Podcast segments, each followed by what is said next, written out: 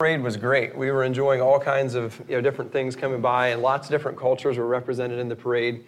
And we were kind of there and you know, enjoying it. And um, where we were, they would come down the, uh, the route at the top of the hill, make a turn, come down past us. And we had been there for a little while. I don't even remember how long we had been into our day there. And this group from um, this group rounded the corner, and they had loud music attached with their with their group coming by and doing dancing. And immediately, they're internally in our spirits or guts, however you would describe this, there was just a sensation that this is evil. And I was like, what, what is this? Who is this? I had never heard anything of what they were promoting and, and all of that. And anyway, it just, you could actually sense it in the crowd around us that something was different. Shortly after them, coming down the hill, there was a very different group of people, and this was a Korean church in Centerville that was playing praise and worship music and in a very um, God honoring and modest way, they were doing dance to praise and worship. And it was a extremely different atmosphere within five minutes of, of each other. And so I, I got on my phone and I was like, what was that first group? And, it, and I don't even remember the name of it, but it was very definitely tied to occultic um, religion in, uh, coming from another country. And, in, and internally, you could just feel it immediately. So, uh, the question that I want to think about, not just today, but over the next couple times I preach, is so we live in we live in a world where evil is all around us. And what, what are the things that actually opened our lives to darkness, and what are the things that don't? Um, so I'll just give you another example of, of kind of what I'm thinking about. Uh, so I follow the publishing industry because I need to for my job. So I get a magazine every week, Publishers Weekly, and it's got all these stats about what's happening. But there's always a like a, uh, a wrap on this magazine that's promoting a new book. And it is amazing right now. I would I have not counted it, but I would guess probably half or more of the books that are being promoted in this wrap are going to be very dark, if not, you know, occultic in nature or writing you know, more from a, like about a horror genre or something. So if you're me and you, and you get these things weekly and need to look through them, as a believer, do these things have any power in my life? Do I read it and toss it in the trash can? Or do I need to get it out of my office? What would you tell me? And do you face similar situations where, what is this? How much power does it have or does it not have in the life of a believer? So, uh, a while back, I had asked a few people um, for sermon ideas, and somebody had asked if I would, if we would talk about this question. Um, we relate to a lot of things that are, you know, dark, and at what point does that open up our life, and does it have any impact? So that's where we're headed. Um, but the disclaimer is, we're not going to get there today. It's going to actually take me a couple Sundays to get there. So I don't know if that will make anybody scared to ask those kinds of questions or not. I hope not. Um, and on a side note, we would love to hear from you if there are if there are passages or things that you would like us to talk about on a Sunday morning. Um, I do the preaching schedule. If it's difficult, I will assign it to Danny or Dave, um, and we will we'll all enjoy it. But but no, seriously, um, I do want to take this question seriously, and so I've been thinking about it an awful lot for for several months, and where I'd like to go is actually, I feel like we have to look at two things first. And one is just who are we in Christ? And so that's what I'd like to talk about today. Like, who, who are we in Jesus? And then a follow up to that, I would actually like to look at how does Satan work? And out of those two things, attempt to answer the question of what are the things that open up our heart and what are the things that don't. Um, so today we're going to be centered around uh, the, first, the first part of this of, of who we are in Christ. Um, so I've, I've talked about pottery here before, and this is basic. I just want to. This is a word picture of, I guess, how I'm looking at this. So when you when you work in pottery on a wheel, you start with a lump of clay, and you you form it into a ball, and you put it right down on this wheel. But as soon as you start the wheel spinning, there's no way that you have this thing centered correctly. So the very very first thing that you have to do in pottery is what's called centering and you take the clay and actually form it up. And then after you do that, you push it back down. And in doing that, you flatten it out and get it exactly centered perfectly. Once it's centered, then you're in a position to actually start bringing the clay back up to make something. Does that make sense? You put it on, and you got to bring it up, and then you put it back down to center it. And as easy as that looks, that's actually really hard and actually really frustrating. And you can't do anything until you can do that, that step. And so, as I look at the idea of who we are in Christ, I would just describe it as this is what it means as a believer to be, to be centered on the wheel. And we have to understand this, and then everything else that Christ does is flowing out of this foundation of who we are, um, who we are in Christ on the wheel. David Tripp, uh, Paul David Tripp said this the normal human struggle is to look for identity horizontally when I was hardwired by God to get it vertically. So, our normal struggle is to look for identity horizontally when I'm meant to get it vertically. So, you know, looking to other people or external things, maybe it's it's job, characteristics, background, all of those things, you name it. And as believers, we are designed and we can only have our identity in who Christ says that we are. We can only know who we are as we know who God is. So, God is our creator, and we're looking to Him to, to give us our identity. He's our Redeemer. He gives us a brand new, um, brand new identity. So, the thing of identity is a huge, it's a huge topic, and I won't get into a lot of this, but it's one of the primary areas that Satan tries to, to get our heart away from God and to build idols is, is in our identity, who we are and what, what really matters uh, the most to us. So I'm going to look at a few passages, and, and a lot of these are going to be familiar, but I want to look at a few passages just to set where we're going and, again, answering the question of who are we in Christ? Who are we in God? I want to read 1 John 5, and as I, I look at the question of what are the things that open our life up, up to darkness, um, I'll keep coming back to this passage this Sunday and, and in the future. So 1 John 5. We know that everyone who has been born of God does not keep on sinning, but he who has, was born of God protects him, and the evil one does not touch him. We know that we are from God, and the whole world lies in the power of the evil one. And we know that the Son of God has come and has given us understanding, so that we may know him who is true, and we are in him who is true, in his Son, Jesus Christ. He is the true God and eternal life. Little children, keep yourselves from idols. So he's saying if we're born of God, we're not going to continue to live in sin, and that we are we're protected by God, and the evil one can't touch us. So obviously, Satan can still interact with our life, but we are safe in Christ. The, the, evil one can't touch us. And then here's a startling statement. We'll look more at that next week. The whole world lies in the power of the evil one. Is that how you look at the world around us? Like, that's a huge statement. And then he goes on uh, to say that in Christ, that we are, we are in him. And I want to just highlight that, that little phrase that we are in him. And that is going to be the whole the crux of the message this morning is that we are in christ.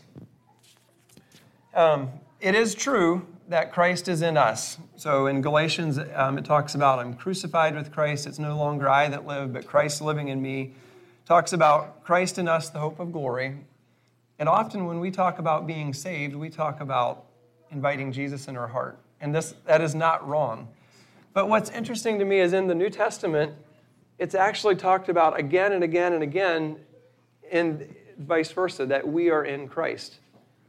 Actually, it's, it's about, it depends how you count it, but about 200 times in the New Testament, we're told, You are in Christ. You are in Christ. In the book of Ephesians, Paul says it about 40 times. So, what does it mean? What does it mean to be in Christ? Um, so I've got just a couple of, of very simple objects up here that we'll talk about. What, is it, what does it mean to be in Christ? And one way to look at this, this is, this is Annika's little savings jar here. And don't worry, she actually does have some money in it at home. Annika, I put it on my desk. I'll put it back in then. I didn't take your money. So this is this is our savings jar, and here's a dollar. So one way of, talk, of thinking about being, if we're in Christ, if this represents me and you as believers, it, it is a true statement that we are we're in Christ. The money is in the jar. So we're, we're protected, we're kept. The money's going to go wherever the jar goes. Um, we, are, we are in Christ. And I think that, that is, that's true. That's one way of looking at it. Another way of looking at it, I also brought along uh, just a plant here. And when we talk about being in Christ, it, you know, I think about what Jesus says about him being the vine and we are the branches. And so it's not just, I mean, this is true of us. We are in Christ. But when we talk about being in Christ, it's, it's like these, these little shoots and the little, these aren't really branches, but these little shoots off of the, the plant are in the plant. And so we're, what we're talking about is being, we're being in un, we're unified with Christ, we're in relationship with Him. His very life, we're in Him, and His very life is flowing um, in, in and through us. And I'll be honest, I don't know, when we think about being in Christ, I don't even know how to begin thinking about all of the implications of that. And I thought of Wayne preaching through the book of Romans and you know, how many how often in, you know, the first few chapters of Romans it's in Christ. Scripture actually tells us it is going to take literally all of eternity to reveal the riches of God's grace that it means that we get to be in Christ. Um, so I, I, in studying this, I just learn. I am so aware of all that I need to learn and grow of, of what it means to be to be in Christ. So just let's have that in mind. Um, and what we're going to do, I'm just going to share four of the things that are true of us now that we're in Christ. And again, thinking through our identity and how do we relate to the world around us, um, an evil world. Um, who are we? Who are we in Christ? Um, before I share those four things, I want to just read this, these verses in Colossians, um, also to help us understand what it means to be in Christ. If then you have been raised with Christ, seek the things that are above, where Christ is, seated at the right hand of God. Set your minds on things that are above, not on things that are on the earth. For you have died, and your life is hidden with Christ in God. When Christ, who is your life, appears, then you will also appear with him in glory. So, what I want us to notice here is just that it's when it comes to who we are in Christ, there is a there's a past element to it, there is a present element to it, and there is a future element to it. Um, in the New Testament, we have a verse in Ephesians that talks about that those who have been saved. And in Romans, it talks about those that, that we shall be saved. And in Corinthians, it says we are being saved. And so, why does this, why am I getting hung up on the phrase of, of in Christ and what does it mean? And here is the one thing um,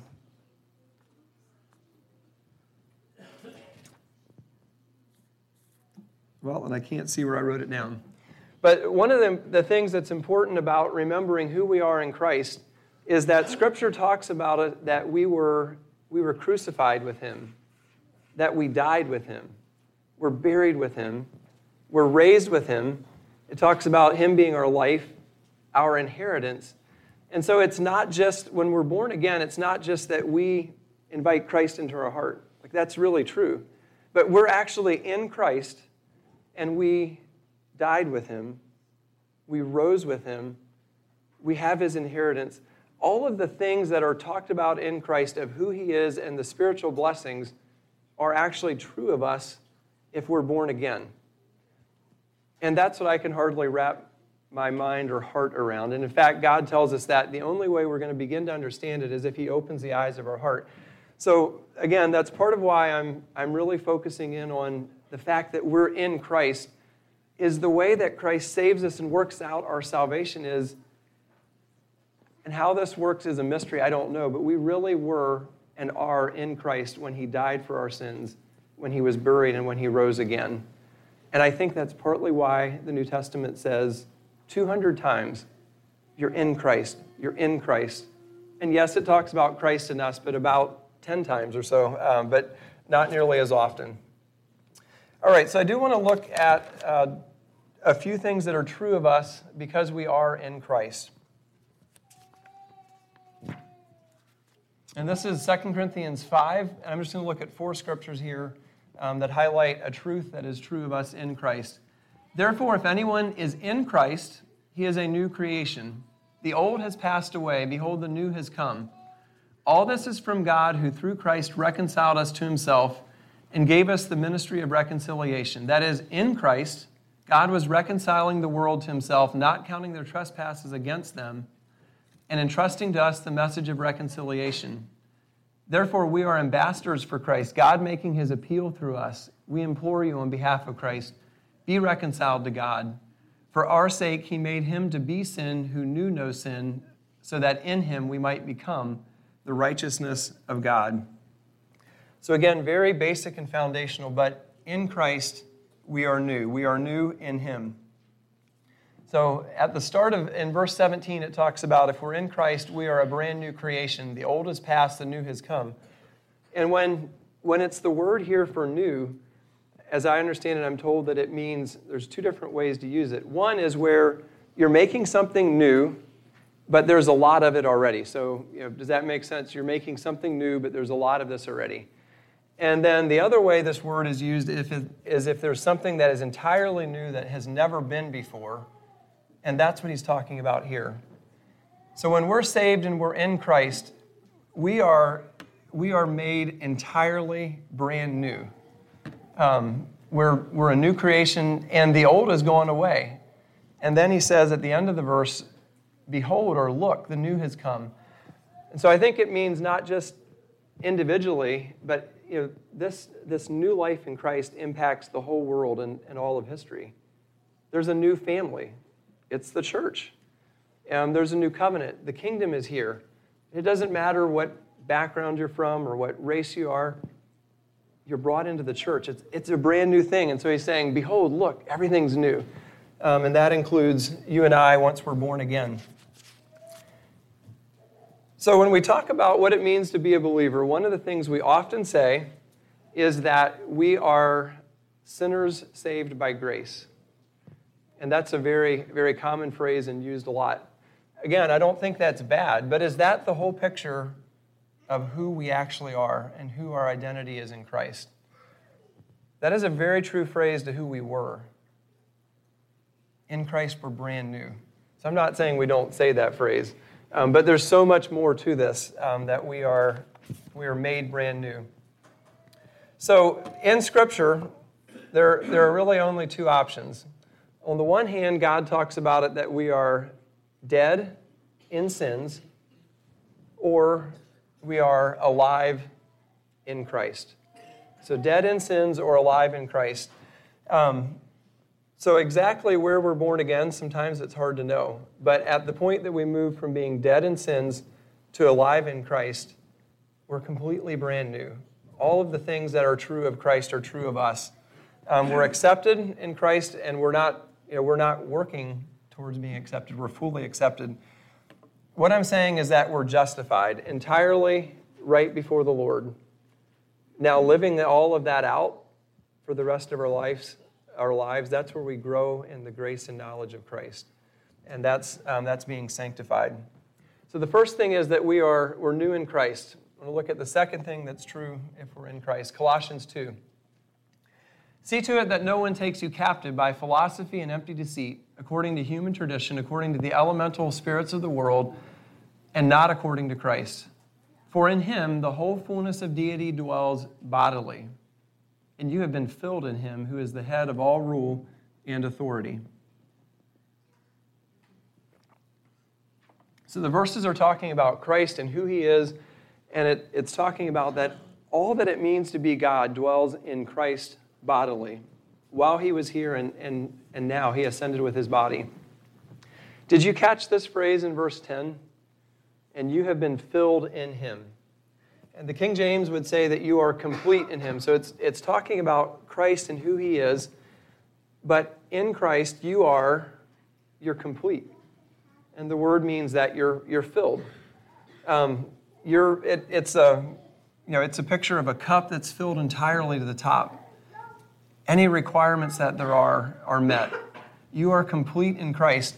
And he goes on to say here, You're in Christ, you're full of Christ, and who is Christ? Christ is the head of all rule and authority. And thinking about this verse in the context of what opens our heart and our lives up to the forces of darkness, it's important to note that we are, so we're in Christ, we're full of Christ. Christ is the head of all rule and authority. Whenever the words rule and authority are used together, it typically is talking about the kingdom of darkness and, um, and demons and those things. And he goes on to say in this passage that Christ spoiled them, he made a show of them publicly. So when we're in Christ, this really matters because Christ is over any forces of darkness, and he's filled us up. We're complete in Christ. So as we relate to the world, we can know that we're, we're safe, we're complete, we're filled in Christ. Um, and, and I just, I love the picture there that he's, um, of who we are. All right, I want to read one more, um, and then just a warning the last one I'm going to ask you to get involved as we go through this. So, Ephesians 2, the third thing that we are in Christ. That God, being rich in mercy, because of the great love with which He loved us, even when we were dead in our trespasses, made us alive together with Christ. By grace you have been saved, and raised us up with Him, and seated us with Him in the heavenly places in Christ Jesus so that in the coming ages he might show the immeasurable riches of his grace and kindness towards us in Christ Jesus. For by grace you have been saved through faith. And this is not your own doing, it is a gift of God, not a result of works, so that no one may boast. For we are his workmanship, created in Christ Jesus for good works, which God prepared beforehand that we should walk in them. So we saw that we're new in Christ, we're complete in Christ, and here we see, we see that we are alive in Christ. And there's a lot more that we could lift out of this, but it says that we are, in verse 5, we are made alive together with Christ and we're raised up with him. So when we, when we look at who we are and our identity, we're raised with Christ, and whatever all this means, we are seated with him in the heavenlies. That's true of us who are born again right now. Um, that that's, that's our position, and that's who we are in Christ. Um, we're seated with him, and we are, we are his workmanship. All right, for the last one, I want to look at Ephesians 1. And Kate and Ashton, would you mind coming up and helping me out with this?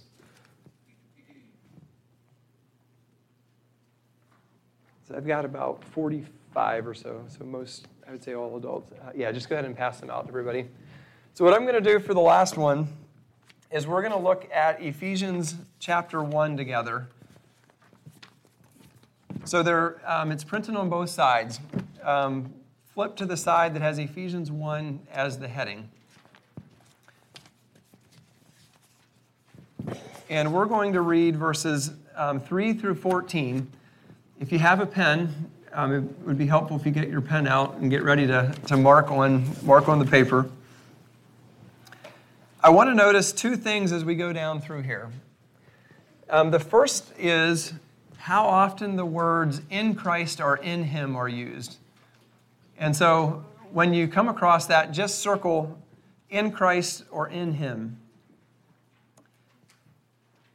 And then the second part of this is going to be as we read through here, underline the things that are true about you because you are in Christ or in Him. So does that make sense? We're, we're circling in Christ and in Him and underlining the things that you see that are true of you because you are, because you are in Christ. And I will read this, I'll read it fairly slowly. Um, and don't worry, you're not getting graded on this, so if you miss one, you're fine. We'll, we'll uh, hear from each other on what you notice in this, in this text. Ephesians 1. So we're circling in Christ and in Him, and we're underlining what that makes true in my life. Verse 3 Blessed be the God and Father of our Lord Jesus Christ, who has blessed us in Christ with every spiritual blessing in the heavenly places, even as he chose us in him before the foundation of the world, that we should be holy and blameless before him. In love, he predestined us for adoption to himself as sons through Jesus Christ, according to the purpose of his will to the praise of his glorious grace with which he has blessed us in the beloved.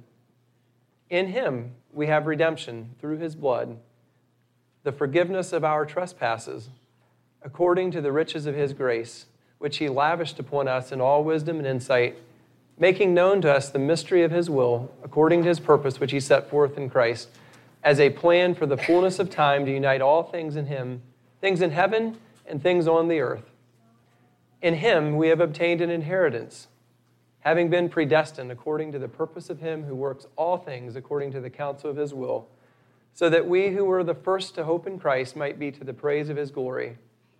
In him you also, when you heard the word of truth, the gospel of your salvation, and believed in him, were sealed with the promised Holy Spirit, who is the guarantee of our inheritance until we acquire possession of it to the praise of his glory. All right. So I won't uh, go through and ask and count up how many times in Christ or in Him are mentioned. It's obviously mentioned a lot here. But I would like to just open it up and let's just share what are the things that you see that are true in your life as a believer now because you are in Christ or in Jesus. We aren't going to pass the mic. You can just uh, if you see one, just call it out. And if you have any comments on it, great. You don't have to comment on it if you don't want to. But what are the things that are true of you because you are in Christ?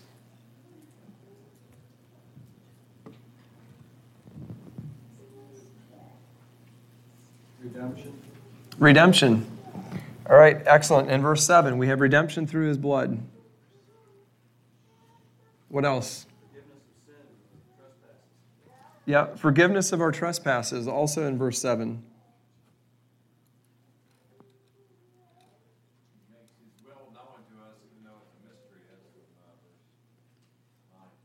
Verse 9, yes. Making known to us the mystery of his will. Isn't that amazing? This is the God of the universe, making known the mystery of his will. All right, what else? Yes. Verse, verse 5. So you are adopted as a son of Jesus Christ today, Alvin, because, uh, because you are in Christ. What else? Holy and blameless. Yes. Uh, which verse is that in? Verse 4. That we should be holy and blameless before Him. Verse 13, in him also you, uh, you are sealed with the promised Holy Spirit. It's a guarantee of our inheritance until we acquire possession of it. Anything else?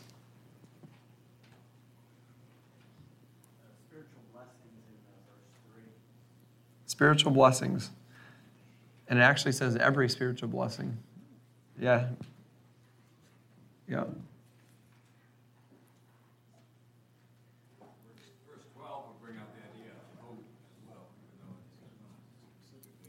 Mm-hmm. I mean, it is. It is related to our being in Christ.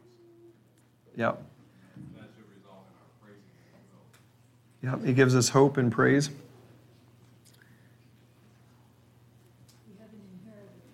Mm-hmm. Verse 11, yes. In him we have obtained an inheritance.